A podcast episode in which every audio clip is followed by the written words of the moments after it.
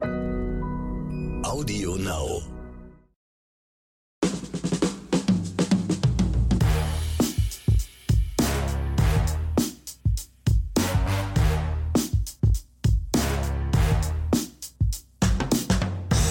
Herzlich willkommen und liebe Grüße hinaus an alle Zuhörerinnen und Zuhörer, die Oscars und Himbeeren, wie Max immer sagt, zu ihren Lieblingsfilm-Podcast auserkoren haben. Äh, Ihr wisst ja, Ronny ist ein Mann, der auf seiner Fahne ganz großes Wort Bescheidenheit stehen hat. Ich denke, ihr werdet auch noch eine Menge andere nette Filmpodcasts hören und wir sind nur einer von vielen, ja. Das ist halt, ihr wisst ja, Ronny ist ja nicht ganz so abgehoben wie Axel Max. Leute, ihr wisst, wer schon mal auf Axel Max seinem mittlerweile 500. Insta-Account da gucken war, der Typ dreht ja durch, der Typ ist ja, er denkt ja, er wäre ein Megastar. Gut, und damit gebe ich ab. Äh, willkommen, Axel Max. Hallo, hier ist euer Megastar. Aber ihr merkt es, er hat es schon mal zumindest mal erwähnt, auch wenn er noch von Bescheidenheit geredet hat, aber er hat es schon mal erwähnt. Ja. Wir kommen der Sache näher. Check. Und Leute, wir, wir müssen Ja. mal auf eine Sache hinweisen. Ich meine, viele unserer treuen Hörer und Hörerinnen werden es natürlich wissen. Das hier ist heute die 99. Folge Oscars und Himbeeren, die wir jetzt bei Hammer. NTV veröffentlicht haben.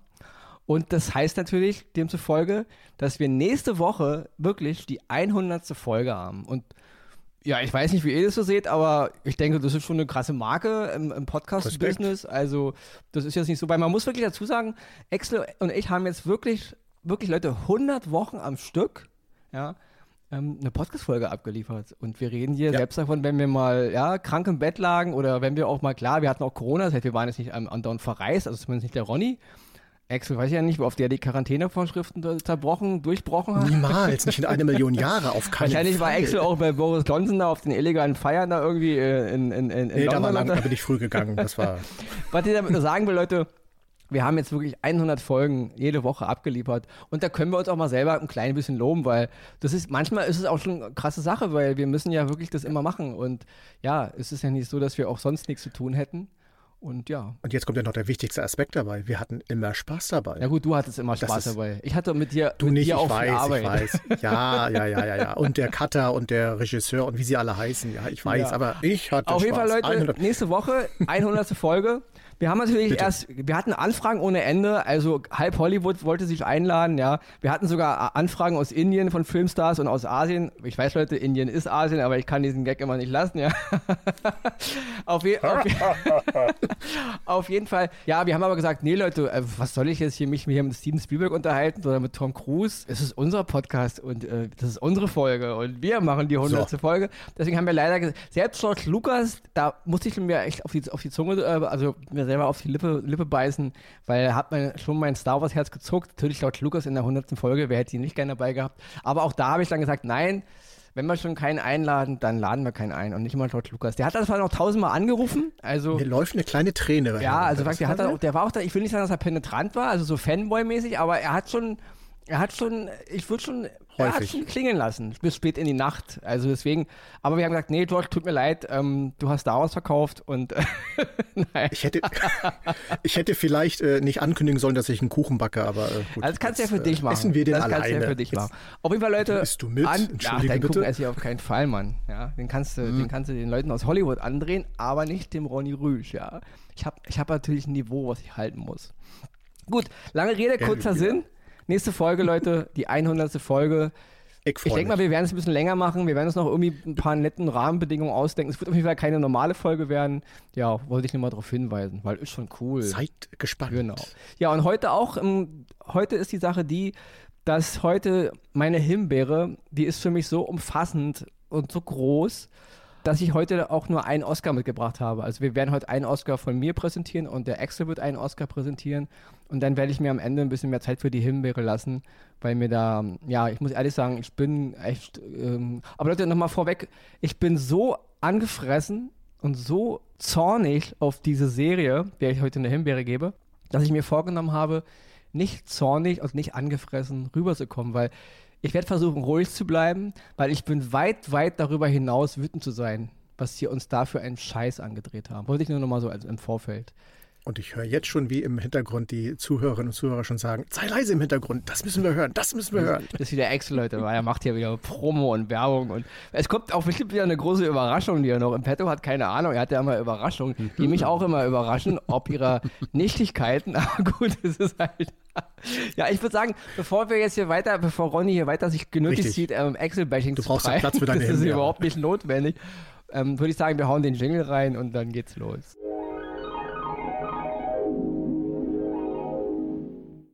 Den ersten und einzigen Oscar, den ich heute im Gepäck habe, ist der Film Pig. Das ist ein Schwein zu Deutsch, ja.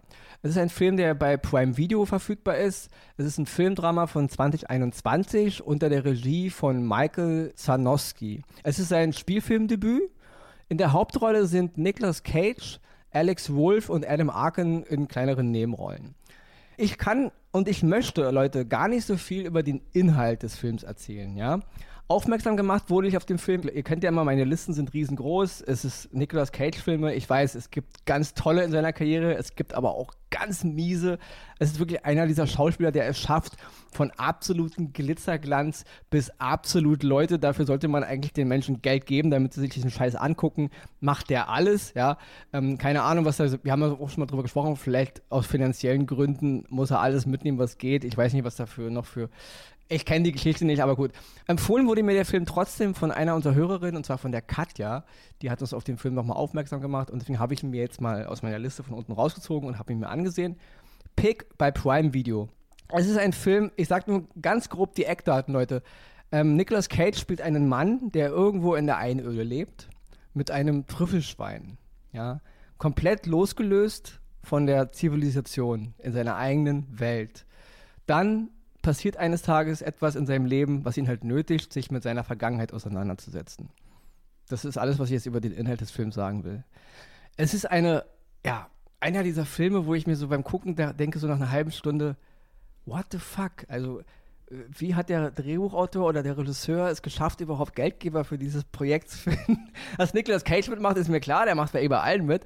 Aber der Film ist so in vielen Ebenen so skurril und so abgedreht und so eigen, dass ich mir, ich meine, er ist wunderbar, ja. Es ist eine, ich würde ihn fast, ich würde ihn irgendwie in der Welt der, der Märchen anordnen müssen oder, also er hat jetzt keine übernatürlichen Elemente, es ist eine Geschichte, die vollkommen so auch stattfinden kann, aber er erzählt mir eine, Re also eine realistische Geschichte, aber in einem Gewand und mit Begriffen und mit einem ganzen Setting und Ideen dahinter, die mir irgendwie, es, ich hatte das Märchenflair, ja, und das eingepackt in einer Reise, die so viele Fragen streift über den Sinn wieder mal des Lebens und was, was macht einen Menschen aus? Gerade jetzt, was auch seine Berufung oder seinen Beruf betrifft, ja, womit verdient er sein Geld?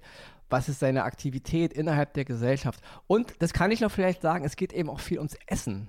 Also um, um Trüffel. Ja, genau. Also es geht wirklich, also mehr, mehr will ich gar nicht vom Inhalt sagen, Leute. Es ist ein ganz eigen, eigener, skurriler, wunderbarer Film und Nicolas Cage liefert hier wirklich, muss man so sagen, eine der besten Performances seiner gesamten Karriere ab. Das ist ganz großes Kino, was er hier macht, ja. Also ein absolut wunderbarer, schöner Film. Zu sehen bei Prime Video Pick. Nochmal vielen Dank an Katja. Leute, guckt euch den Film an. Mein erster Oscar für diese Woche und auch mein einziger, weil ich habe nachher noch meine Himbeere im Gepäck. Hört sich sehr spannend an. Und es läuft ja jetzt, ich weiß nicht, ob der schon im Kino läuft, aber es läuft ja ein Film mit Nicolas Cage, wo er ja sein eigenes Leben so ein bisschen offenbar auf die Schippe nimmt. Wo das auch in eine sehr skurrile Richtung offenbar gehen scheint. Ich habe nur den Trailer gesehen, Pedro Pascal spielt unter anderem auch mit. Bin ich sehr gespannt, aber ein, auch der Film hört sich interessant an. Also für Nicolas Cage-Verhältnisse, was die letzten Jahre zumindest angeht. Dann komme ich zu meinem Oscar für heute. Und äh, das ist, ja, ich habe letzte Woche schon einen Film gehabt, der auch so ein bisschen Tiefgang Mhm. hatte. Und da mache ich nahtlos weiter. Abseits des Lebens im Original Land, der läuft auf Sky und ist das Regiedebüt von Robin Wright. Robin Wright werden die meisten aus House of Cards kennen als die äh, Claire Underwood, die äh, Präsidentenfrau von äh, ähm, den anderen Underwood, über den wir äh, im Moment nicht mehr reden können, aber andere Geschichte, lange her. Sorry, Leute, man kann über Kevin Spacey reden, bitte, das geht gar nicht, ja. Kevin Spacey, jetzt, was er privat da, diese ganzen Vorwürfe, das muss alles geklärt werden, das ist auch alles, muss aufgearbeitet werden. Dennoch hat er natürlich seine Karriere gehabt und man kann ihn nicht einfach jetzt weg, äh, wegdiskutieren. nee, wegdiskutieren kann man leider immer nur die letzte Staffel von House of Cards, weil da, da, hätten die Macher einfach sagen müssen, es ist was passiert in Wirklichkeit und wir müssen die äh, Serie erstmal hier abbrechen. Das wäre besser gewesen als die letzte Staffel. Andere Geschichte. Hier geht es um das Regiedebüt von Robin Wright in einem wunderbaren Film, in dem sie auch selber die Hauptrolle spielt. Und bevor ich so ein bisschen in das Detail gehe, Ronny, eine Frage an dich. Kannst du dich so an eine Woche erinnern, in der du mal kein Wort gesagt hast? Ja. Gut. Also das, das, ich konnte das es sind nicht. die Wochen, bevor ich auf dich getroffen bin und bevor ich mit dir Podcast gemacht habe. Ah, verstehe. Wunderbar. Gut, dann ist es ja offenbar 100 Wochen her. Das, das ist ja noch nicht so lange.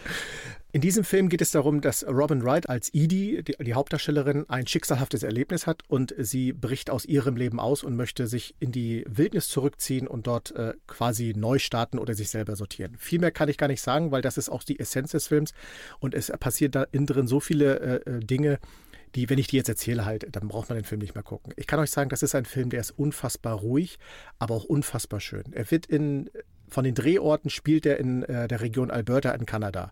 Das hat im Film an sich nichts zu tun, weil da spielt Ort und Herkunft gar keine Rolle. Die Aufnahmen sind ein Traum. Das Erlebte, wo sie, äh, ja, wie, wie sie versucht, in dieser neuen Gegend Fuß zu fassen, das ist spannend erzählt. Man hat Mitleid mit ihr, man freut sich mit ihr, man trauert mit ihr. Das ist unfassbar schön. Also wie sie die Rolle auch spielt und verkörpert, einfach nur toll. Kim Dickens spielt ihre Schwester Emma, hat leider nur eine kleine Nebenrolle in dem Film, aber auch die äh, Szenen, die mit ihr gespielt werden, sind einfach toll. Kim Dickens kennt man aus Fear the Walking Dead und ich weiß nicht, wie weit du schon informiert bist, aber äh, Kim Dickens ist zurück in Fear the Walking Dead. Andere Geschichte, Ja, reden wir andermal drüber. schreit ja schon jetzt wieder, wa? Genau, aber hier, hier ist es toll erzählt. Und dann noch der Schauspieler Damien Bichir, kannte ich nicht. Der spielt den Miguel, das ist die, wohl die zweite Hauptrolle in dem ganzen Film. Und Robin Wright und er harmonieren hervorragend miteinander. Die Geschichte ist, wie gesagt, die ist sehr tragisch, die ist sehr tiefgängig, aber die kann auch dem einen oder anderen vielleicht wieder Hoffnung geben, je nachdem, wenn man Parallelen zu den Erlebnissen hat, äh, wieder mehr äh, ja, Licht am Ende des Tunnels zu sehen, wie man so schön sagt. Das bringt der Film mit sich. Deswegen kann ich euch wirklich empfehlen, abseits des Lebens, ihr müsst in der Sky-Mediathek ein bisschen suchen. Der, den werdet ihr nicht oben finden. Den muss man ein bisschen suchen, beziehungsweise die Suchfunktion eingeben. Aber der ist unfassbar gut gemacht, der ist richtig schön und der geht richtig ans Herz und meine große Empfehlung für heute, Leute, abseits des Lebens, nochmal im Original Land, läuft auf Sky, Regiedebüt von Robin Wright. Dicker, dicker Oscar von meiner Seite. Weißt du, was ist eigentlich hier los mit Axel? Hier sind immer noch Filme, die ihm dick ans Herz gehen und so. Wo ist denn, wo ist denn der alte Axel zurück, der so äh, Blockbuster-Kino und hau drauf und mach mein Gehirn aus? Kommt Gut. noch. In, in Zeiten von äh, Serien, die demnächst neu starten, wobei wir ja nicht wissen, wohin die führen, das kommt. Also da sind wir auch Blockbuster-mäßig wieder ganz weit Okay. vorne. Er hat irgendwie, wir haben Sommer und der Axel hat hier voll seine melancholische Phase hier, so mit ernsten Filmen und so. Aber ich dachte mir, nach, nach vier Himbeeren in Folge muss ich auch mal so ein Ja, ist ja bisschen. richtig. Ich äh, finde es sehr gut. ne? Ich finde es sehr gut, dass du langsam auch ein klein bisschen von dem Glamour von Ronny auf deiner Haut fühlst, so, ja? Ja, na- nach fast 100 Folgen muss da ja auch mal irgendwann von, was äh, kommen. Ich, ich feiere hier voll äh, Fast and the Furious, Hobbs und Shaw und so gehe hier voll ab und so. Oh, wann kommt da eigentlich ein neuer Teil raus? Ja, okay, Leute, dann switchen wir jetzt mal ganz unverblümt und ganz entspannt und wirklich entspannt, Leute, zu der heutigen Himbeere.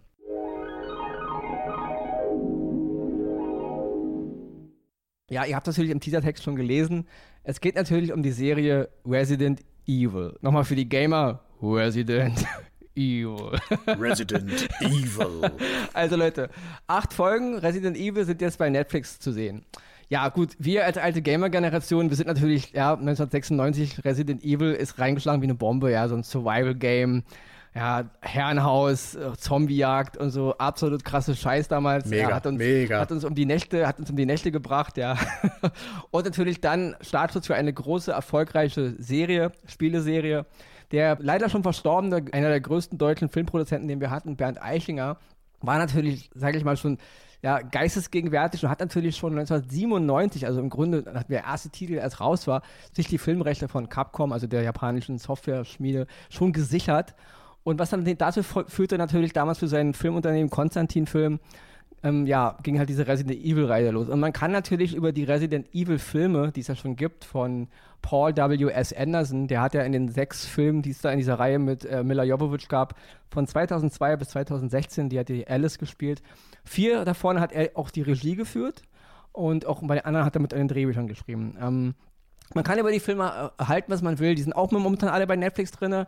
Ich persönlich, ich muss ehrlich sagen, ich war damals von dem ersten Resident Evil Film äh, ganz angenehm überrascht. Also ich, für die Spielumsetzung fand ich es gar nicht so schlecht. Danach kann man drüber streiten, aber ich finde, die Filme funktionieren aus einer äh, B-Movie, Splatter, Spaß, Action, Ecke funktionieren die vollkommen. Also ich konnte jetzt nie sagen, dass einer dieser Resident Evil Filme, auch wenn die komplett vom Spiel weggegangen sind und auch ihre eigene Welt brachten und auch manchmal total abgedreht waren, aber sie alle sechs Teile kann ich jetzt nicht sagen, dass ich die schlimm fand. Also die machen mir Spaß beim Gucken. Ich kann da abschalten und innerhalb ihres Universums erfüllen sie vollkommen ihre Messlatte. Ja? Deswegen, Leute, wir sind große Fans der Spiele und eben auch, ich würde schon sagen, kleiner Fan der Filmreihe auf jeden Fall. Ähm, das, ich auch. Ja, deswegen ist das überhaupt kein Bashing gegen Resident Evil. Das Remake davor, äh, dieser Reboot da von 2021, dieses, ähm, wie hieß der Film? Ähm, Resident Evil Welcome to Raccoon City gab es ja mal so ein Reboot. Ja, auch da haben sich die, die äh, Geister wieder mal geschieden und die diversen Animationsserien gibt es ja auch noch, unter anderem auch eine Animationsserie von Resident Evil ähm, Infinite Darkness, auch zu sehen, vier Folgen bei Netflix. Auch die funktioniert, ja. Okay, aber jetzt kommen wir halt zu Resident Evil, die Serie. Acht Folgen, ja. Konstantin-Film, Schrägstrich Konstantin Television, die er dafür verantwortlich zeichnet, haben natürlich gedacht, oh ja, ja, Streamingdienste und so. Und wir haben ja diese, diese Resident Evil Franchise und da kann man doch bestimmt noch was reißen. Ja, wahrscheinlich ging dann die große Bieterei zwischen den Streamingdiensten los. Gut, den Handschlag hat letzten Endes dann Netflix gemacht. Und ja, dann hat man eben jetzt in den letzten vier Jahren da an dieser Resident Evil Serie gearbeitet. Und da muss ich mal ähm, den Konstantin Filmvorstand Oliver Berben, auch einer der bekanntesten deutschen Filmproduzenten, der natürlich eine Menge Hits gemacht hat, bla bla bla, ja.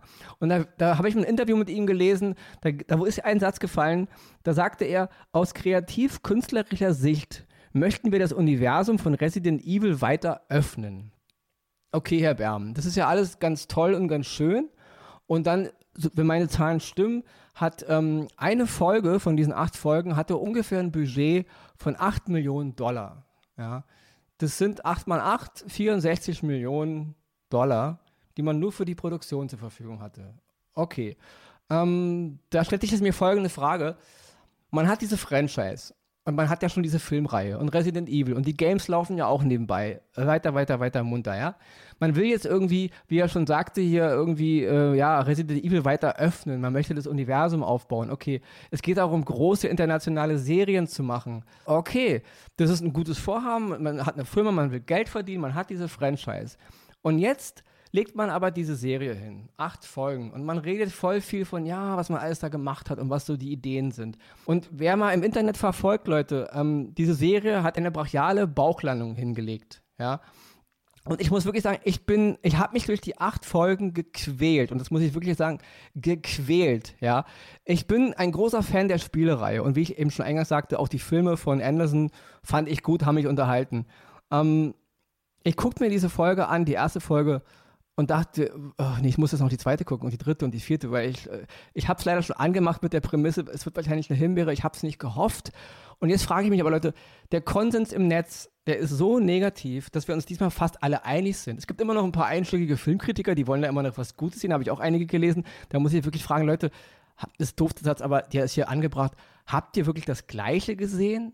Ja, weil man muss wirklich mal eins sagen, ähm, Leute, und ich bin wie ich schon eingangs sagte, ich versuche wirklich ruhig zu bleiben. Ich will mich nicht in Rage reden, weil ich könnte. Ich bin so wütend, ob auch dieser Sprüche eines Oliver Berben, was die jetzt so vorhaben und wie die da so über die Produktion reden und diese ganzen Ideen dahinter. Und dann nimmt man so, so Sachen wie kreativ und künstlerische Sicht in den Mund. Ja. Und dann legt man diese acht Folgen dahin. Und ich muss wirklich sagen, ich weiß überhaupt nicht, wo ich mit der Kritik anfangen soll. Es gibt eine Menge Stimmen, die wieder sagen, ja, es gibt wieder die großen Aufreger, weil ein, einige Charaktere jetzt mit dunkelhäutigen Menschen besetzt wurden, die eigentlich mal weiß waren. Und dann gibt es wieder diese Kritik, ja, es ist halt wieder ziemlich frauenlastig und so. Leute, vergisst mal diesen ganzen Murks, ja. Als Resident Evil Serie ist diese Serie auf jeder Ebene Fail, ja. Und da geht es nicht darum, ob man neue Wege geht oder ob man einen anderen Ansatz versuchte, ja. Minimaler Pluspunkt, und den gibt es auch, sind, ist die äh, Darstellung der Kreaturen. Ja. Kleiner Spoiler ist, Leute, Auftauchen der Kreaturen. Natürlich ähm, am Anfang diese riesige Raupe, ja, in der ersten Folge. Dann gibt es natürlich eine Szene mit einem riesen Krokodil und die Lickers natürlich. Wer Resident Evil Spiele kennt, der weiß, was hier Lickers sind. Das ist alles toll inszeniert. Also die Animationen sind super, das sieht alles toll aus. Erwarte ich aber auch natürlich, wenn eine Episode 8 Millionen zur Verfügung hat. Deswegen, das kann kein, kein Pluspunkt für die Serie sein. Aber ansonsten ist die Serie auf jeglicher Ebene Fail. So, und wer jetzt sagt, ja, es sind ja wieder diese Resident Evil Fanboys und die Resident Evil Fangirls, die einfach alles kaputt machen, weil sie nicht den ewigen Reboot sehen. Nein, weil das Schlimme ist, als Resident Evil Serie ist sie mies. Aber als Serie, als Horrorserie ohne Resident Evil Umbau ist sie noch mal mieser. Ja, und das kann, muss man sich mal auf der, auf der Zunge zergehen lassen. Als Resident Evil Serie ist sie fail. Aber als normale Serie, wo man, es gibt kein Resident Evil Franchise, einfach nur als Serie, ist sie noch mal schlimmer als als Resident Evil Serie. Und das liegt vor allen Dingen an einer Sache. Es ist eine, also eine absolut dümmliche, mir fallen ja nicht äh, genug negative Begriffe ein. Die Geschichte ist so dumm erzählt. Die Charaktere sind so dumm geschrieben. Ihre Entwicklung, was sie machen, was sie sagen, worin das Ganze eingebettet ist, das ist überhaupt nicht in Worte zu fassen, wie oft ich davor gesessen habe und dachte, wie dumm muss ein Mensch sein, um das da jetzt gerade zu sagen in dieser Situation. Und da kann mir auch keiner bekommen, immer mit so einem ein Herr Oliver Berben, ja, ist ja nur Entertainment und die Leute, tut mir leid, es muss doch möglich sein, Ronny regt dich ab, du wolltest entspannt sein es muss doch möglich sein, minimalsten Anspruch an menschliches Verhalten auch in einer Unterhaltungsserie etablieren zu können. Leute, und nur ein kurzes Beispiel. Die Serie handelt auf zwei Zeitebenen. Einmal im Jahr 2022, da geht es im Grunde um zwei 14-jährige Zwillingsschwestern. Und im Jahr 2036, nachdem die große Apokalypse ausgebrochen ist und die Welt mal wieder untergeht und Zombies überall, und zwischen diesen Zeitebenen springt die Serie auch das so dämlich hin und her, dass du permanent aus dem Flow von der einen Geschichte aus der nächsten gerissen wirst. Das ist so dumm geschnitten und das hat nichts mit Resident Evil Kritik zu tun. Es ist dumm, es ist stümperhaft geschnitten. Plus die Musik. Die Musikuntermalung ist an einigen Stellen so hohl, dass ich mir sage, wer macht diesen Soundtrack? Da, passiert, pass, da passt nichts. Und was ich sagen wollte, zwei, diese beiden Mädchen. Spoiler, Leute, ja Eins dieser Mädchen ist infiziert und sie wissen, der Virus bricht in drei Tagen aus und die Gefahr besteht, dass das Mädchen sterben könnte. Und auch dann, bevor sie stirbt, wird sie aber aggressiv. Die Gefahr besteht, dass sie dann wild um sich beißt und noch mehr Menschen infizieren könnte. Okay, was beschließen diese beiden Mädchen jetzt an dem Zeitpunkt, an dem es kurz davor steht, werde ich heute Nacht sterben? Ich will aber nicht alleine zu Hause sterben. Meine Schwester will ja auf eine Party gehen, auf eine Schulparty na, what the fuck, komme ich mit auf die Party? Wenn ich schon infiziert bin und heute sterbe, dann auf jeden Fall nicht alleine. Na klar, gehe ich natürlich auf eine Party mit 50, 60 anderen Kindern in der Hoffnung, die wahrscheinlich alle dann zu töten in meiner, ja. Und da denke ich mir so als Zuschauer, was erzählt ihr mir da? Das nächste ist, die Serie ist ab 18 dann gibt es aber diese Sprüche von Herr Berben, man will halt eine große Zielbreite an Publikum abgreifen. Okay, also im Grunde erleben wir hier aber so eine Coming-of-Age-Geschichte. Zwei 14-jährige Teenager-Mädchen, die in der Schule Probleme haben. Die eine fühlt sich nicht genug geliebt. Das ist im Grunde so eine Art Familiengeschichte von kleinen Kindern, in Anführungsstrichen 14-Jährigen. Warum ist sie dann ab 18? Leute, wenn ihr die 14-Jährigen erreichen wollt, eure Zielgruppe laut eurer Altersfreigabe geht ab 18 los. Also 17-Jährige, 16-Jährige und noch weiter drunter dürfen die Serie doch gar nicht sehen. Wieso ist sie also für die konzipiert? In der einen Szene ist eine 14-Jährige, die sich Sorgen darüber macht, ob sie morgen auch in der Schule von allen geliebt wird. Und in der nächsten Szene sehe ich, wie, eine, wie sie eine, als Erwachsener einer eine Zombiefrau den Kopf mit der Kettensäge abschneidet. Explizit da beißt sich alles, ja. Und diese ganze, ja, diese ganze Art, ähm, wie man halt uns auch eine Geschichte erzählt, also die Charaktere, auch in der, in der älteren Variante, dann, wo diese beiden Kinder schon groß sind, als erwachsene Frauen, da ist die eine natürlich Mutter und auch hier wird wieder große Geschichte über Mutterliebe und die große Mutter und sie kämpft wieder. Aber diese Mutter ist so gefährlich für ihr Kind. Sie bringt ihr Kind, auch die nächste Szene, ja, Spoiler, Leute, man will sein Kind beschützen. Man hat ein neunjähriges Kind auf einem Schiff, auf einem Tanker, wo sie relativ safe ist, weil ja die Zombies nicht ran können. Also was macht man natürlich als fürsorgliche Mutter? Man hat es ein Experiment. Also krabbelt man raus mit dem Schiff, sucht sich irgendwo einen Zombie vom, vom, vom Grund des, des Meeres, holt ihn an Bord, befestigt ihn in einem Labor mit zwei kleinen Schnüren an der Wand, während meine kleine Tochter hinter mir steht. So viel zum Schutz. Ah, was passiert natürlich? Der Zombie reißt sich los. Ah, krass. Der Zombie jagt dann dieses Kind durchs halbe Schiff.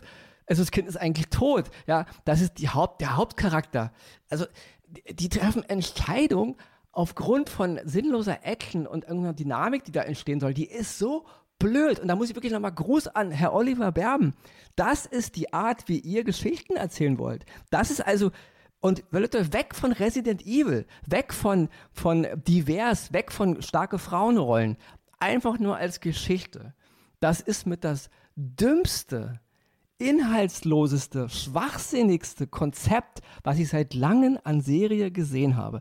Acht Folgen, absoluter Murks, der sich komplett von dem entfernt, was Resident Evil ist und plus sich komplett von dem entfernt, was ein minimaler Aufbau einer Struktur, einer Serie mit fesselnden Charakteren. Leute, The Walking Dead, das war eine Zombie-Serie, die ersten Staffeln, das war Apokalypse. Die Charaktere gingen einen nahe, das war wie damals bei Lost. Was erzählt ihr uns hier für einen Scheiß?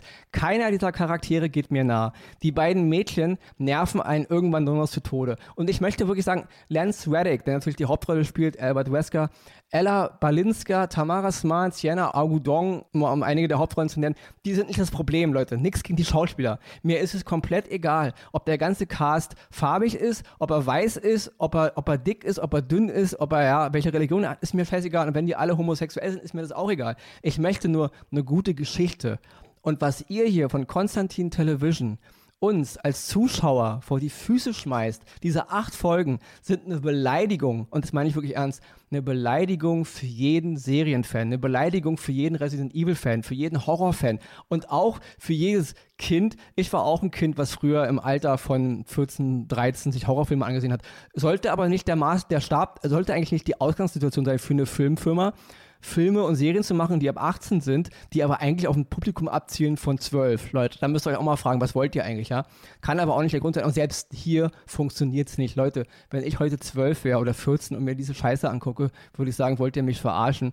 So dumm kann kein Mensch sein. Und das ist auch, wie gesagt, und dann bin ich jetzt auch fertig. Ja, Leute, es war heute eine Himbeere. Ich war aber relativ entspannt, Excel, oder? Ich, bin jetzt nicht so. Absolut. Ja. Also, also, ich bin. Wie ich schon sagte, ich bin so wütend gewesen die letzten Tage nach dem Sichten dieser acht Folgen. Ich war erst zornig, dann war ich wild. Ich bin einfach nur, ich bin platt vor, vor, vor Wut eigentlich. Also deswegen, Leute, noch, noch mal an Konstantin-Film. Resident Evil, die Serie. Ich kann nur hoffen und beten und ich glaube, im Resonanz der Community und auch der Fans im ganzen, auf der ganzen Welt, hoffentlich gibt es keine zweite Staffel. Unterstützt so einen Murks nicht. Es kann nicht sein, dass unkreative Menschen und die Leiter, Herr Berben und was sie da auch immer für Leute rangeschafft haben, unkreative Leute, ja, da wird gelabert, oh ja, wir haben hier den Showrunner und den und das sind alles voll die Resident Evil Fans. Wirklich, verarscht mich doch nicht, ja. Also bitte, bitte, keine zweite Staffel. Bitte Netflix, erspar uns diesen Scheiß, ja. Die, der, die Serie endet mit einem vollen Cliffhanger, ja. Auch wieder so eine Gefahrsituation, wo ich mir sage, es ist mir scheißegal, was euren Charakteren passiert, weil eure Charaktere machen acht Folgen und ihr Leben lang, weil wir haben ja hier wirklich fast 15 Jahre, nur Schwachsinn. Ihr bringt euch selber in Situationen aufgrund eurer eigenen Blödheit. Und diese ganze, Leute, und dann bin ich auch fertig.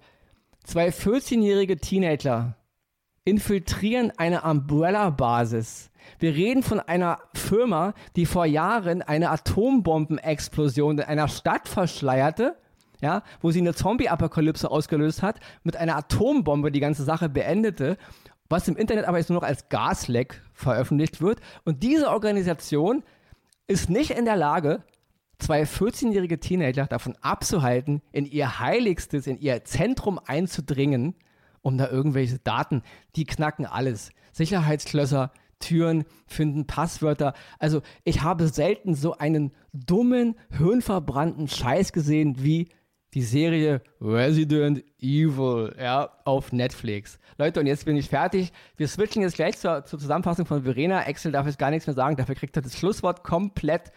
Und auf jeden Fall bis nächste Woche, bis zur 100. Folge.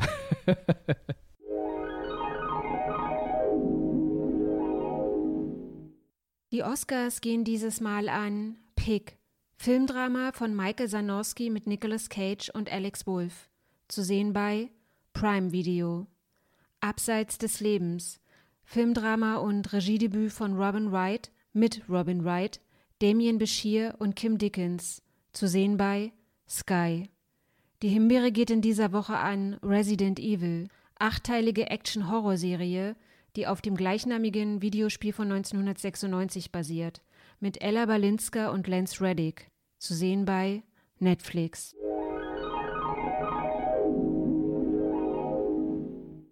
Ja, erstmal vielen Dank, Verena, für die Zusammenfassung. Aber merke, Leute, ich wollte auch noch was zu der Serie sagen. Stecker gezogen. Ne? Nee, du sei ruhig.